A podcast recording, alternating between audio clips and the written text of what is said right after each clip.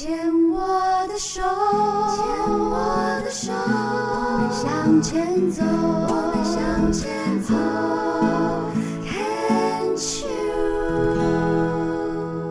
Cheers！牵手之声，欢迎收听由我 Debbie 姚代伟为大家主持的黛比的生命花园。我们的节目是每个星期二的晚上九点，以及星期三的早上十点跟十二点重播。同时呢，黛比的生命花园在 Podcast 也找得到。同时，嗯，我们牵手之声当中，我们也有每个月一次的礼拜三的下午三点会呃做脸书的直播，然后。这样的直播呢，呃，之后也会上传到 YouTube 的这个频道哦。嗯、随着。自媒体的兴起，然后呃，牵手之声当然也要与时俱进。所以呢，嗯、我们牵手之声，不管是我 Debbie 姚代伟啊，还有我们其他台长啊，或者是我们各个主持人的发声管道，已经不仅仅是在网络的电台哦，其实还有很多的频道都可以找到我们的全癌联啊、哦，跟全癌联相关的一些影音讯息，欢迎大家不要吝啬的随时。诶，我们不吝啬的分享啦，那大家都可以随时的到各个的串流平台去寻找我们的这些节目内容也好，或者是这个直播的一些信息啊、哦，欢迎大家嗯跟我们一起在嗯，现在已经不叫空中哦，是网络世界当中能够相会。那今天在。嗯，黛比的生命花园当中，病虫害防治的这个单元呢，我们邀请到的是圆圆。圆圆你好，大家好。嗯，圆圆，我可以讲你今年几岁哈？可以啊，因为圆圆的受访者资料很有趣。圆圆今年三十六岁，她的病龄写一年半，然后是大肠癌。然后这样子，如果不认识圆圆的话，一看就是说，哦，圆圆，你现在三十六岁，然后大肠癌一年半了。嗯，其实不是我啦。好啦，我要跟大家讲哦，今天非常感谢圆圆来帮我的忙，因为呢，嗯，过了一个年之后呢，我们是这次是呃农历年后的第一次录音，那黛比呢就有一点猪头这样子的存档算到来不及这样子，那就紧急的邀请了我的一个好姐妹哦，也就是圆圆来帮我录一集，因为其实跟圆圆是。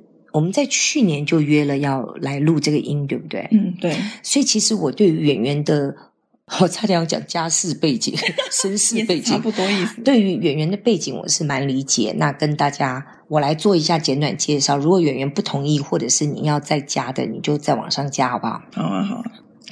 嗯，圆圆应。今天来受访是以病友家属的身份，那目前还在 ING，就是现在进行时。嗯，那呃，妈妈是妈妈有大肠癌，嗯，对，对，那目前还在治疗，现在在化疗中，化疗中。呃，整个的状况好像情节也是有一点点曲折离奇，对不对？非常的反复曲折。好，那这这边看到的妈妈是一年半之前发现了大肠癌，而且是乙状结肠，然后当时发现的时候是三期，对，发现就三期了。OK，呃，手术治疗的方式，哇哦，传统刀就开了三次，那目前就是化疗加标靶，对，现在化疗标靶到第十十四次了。嗯哼，嗯，因为我想，嗯。有时候公众人物的一言一行，加上媒体的一些报道，我觉得有时候会让一些视听大视听大众会有一些错误的观念，因为我们有好多的演艺人员都是大肠癌，嗯，好，像譬如说我们的诸葛亮，朱大哥，还有贺一航，贺呃呃对，贺大哥也是，然后好像都是一开始好像。都不愿意去治疗。我记得朱大哥那时候是前面也是一直拖拖拖拖到后面。那还有我们现在的就是那个于天大哥的女儿于婉琪，对不对？然后那于婉琪也是反反复复、反反复复的还在持续抗癌中。当然，我们的心也与他同在哦，我们给他加油打气。嗯，好像听到你讲说妈妈已经十四次的化疗。嗯，我们要不要回到？一年半以前来回想一下当时是怎么发现的，然后是什么样的症症状会让妈妈决定去治疗这样子？他啊，做检查啦，先要先检查吼。他他一年半前会去检查，是因为小舅去检查，然后小舅第一次做大肠镜就割了六颗息肉，嗯，然后他就说他就有点可能被吓到。那因为他从大概十一年前就割过。息肉，那时候医生是刚刚说是原位癌哦。十一年前割息肉的时候，医生就已经说是原位癌了。对，所以可能是零期或者一期，所以就是定期追踪就好，不用任何治疗。嗯，但是因为那是十几年前的事嘛，然后呃，他都没有定期。再去追踪，嗯，那我们我们帮他挂号的时候，他甚至还会骂女儿说：“你知道说大肠镜有多不舒服吗？”嗯，因为以前是没有没有全身麻醉的，嗯，总之他连就隔了三五年都一直没有去追踪。那之前有再去，呃，因为公司的健康检查有做粪便潜血，是，其实在两三年前就是阳性的了。但是他选择忽略他，他然后医医院有打电话来通知他要来做大肠镜检查，因为他是潜血是阳性。他妈妈甚至当时会觉得说：“啊，还是北医吼，爱搞就是叫我们要爱探急，爱探急啦，叫我们去检查，医生才可以给我们治疗，才有探急的机会这样子。”所以其实三五年前他错过了。嗯，可以及时治疗的好机会是，或许以前可能只有二期之类的，但是反正他就是不愿意去做。那这三三年来，每一年的潜血都是阳性啊，嗯，每一年的潜血都是阳性，然后他都选择什么事情都不做。对，那我我帮他挂号了，但他就是不去，那我们也没办法。然后直到，所以非常谢谢小舅，直到小舅去去割了六颗息肉，他有点。可能有有点吓到，然后我们就 push 他赶快去检查。那照了大肠镜一照，就是呃五公分的肿瘤在乙状结肠，然后验出来是恶性，所以就是三期。嗯，对。但是他突然之间接收到这个讯息，他没有办法马上接受要化疗。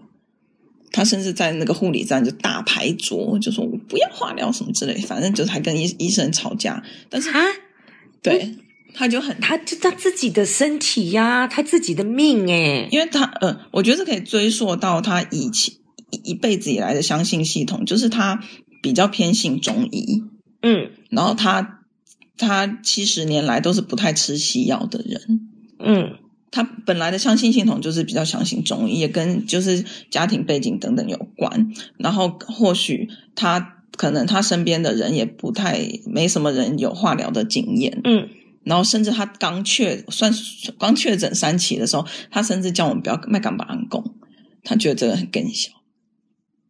可是其实我们都知道，拜托多少人有有癌症，癌症是几乎已经是慢性病了。对，哎呦，对啊，这个圆圆你的这个观念是非常非常正确的耶。所以那时候就，所以那时候就是呃，照顾者。跟妈妈会有很多意见上的冲突，所以那我可能要再多问一下你的家庭背景。所以你因为你说妈妈是因为小舅嘛，嗯，所以你的家庭背景目前家里一起共住的是你跟妈妈，我跟妈妈还有小舅，还有小舅，你们三个人现在是住在一起。嗯、对，那你还有其他的兄弟姐妹吗？还有姐姐结婚了，结婚了，就是、嗯、就是嫁出去了这样子。嗯、哦。那可能要回到妈妈的个性，嗯，会得大肠癌的哦。按照仙姑婆 的大数据经验累积啊，还有跟人体的器官，老实讲，还跟中医真的有关。嗯，因为每一个脏器它主管的大概就是某一种某一种个性也好啊，或者怎么样的话，妈妈应该是属于非常顽固。就钢顽非常顽固之钢铁人这样子，哎，真的有一点呢，他非常顽固，已经顽固到钢铁人的这种等级，而且是非常的有自己的一套想法，想要别人去改变他，黑西伯克林的代际。对，他只想相信自己想相信的，然后我们可能给他建议啊，或是刚刚说你可以怎么怎么做，会为什么，然后会可以对你比较好，他都会觉得。呃，我们是在批评他，在教训他，所以他他很难接受别人给他的新的想法跟建议。所以当医生给他一个他从来没听过的事情可以怎么做的时候，他是排斥的。他不他是不接受的，所以他才会觉得说啊，医师没探级啦什么的，他这样才可以去申请健保补助啊，就他都会讲那些。所以他有被迫害妄想症吗？就那种阴谋论的人这样子，我觉得多多少少有。可是你知道，我换一个角度来想，其实看妈妈她这样活着也很辛苦诶，所以我们很心疼她。因因为她也没有办法，因为她是这样一路走过来，嗯，好像就是说，呃，把你们抚养长大。因为我不知道她的生活背景，你你你们家的那个那个背景，这个这个我我我也不不太不那么的清楚。但但是。听起来，他好像因为他是一路这样走过来，他的生活经验让他决定他不能去相信别人。他的生活历练，然后呢，让他决定说，只有相信自己，只有靠自己才是才才可靠。这样，嗯，有一点就是他的。所以你自己在生活的一个你自己的童年经验、成长经验当中，妈妈是不是也教育你这样的一个价值观？就是说。诶，不要跟别人说太多，或者是反正你自己自己搞定比较重要，什么事情都要自己来。然后有一点，不要随便这样，不然的话别人会看不起你，或者是别人会会会占你便宜这样。对他，他还蛮 care 别人的看法，然后或是也可能他的生命经验里面，就是是确实是跌跌撞撞吃了蛮多苦，然后很多很多。困难都是靠自己扛起来，所以导致于他会觉得说别人帮不了他。嗯，但是其实很多情况下，我们是需要别人的帮助的。对呀，对啊，这个真的是很辛苦诶，因为你看，因为这样子，然后当后面连到生病了，他都没有办法去相信能够帮助他的这个医疗的专业体系。他整个这样不相信，好像这个后面的这个三期还不是那么的简单，因为他既然拒绝化疗了，那后面是怎么样？我们先先暂停一下，然后呢，我们待会儿再来聊聊，好不好？嗯，好。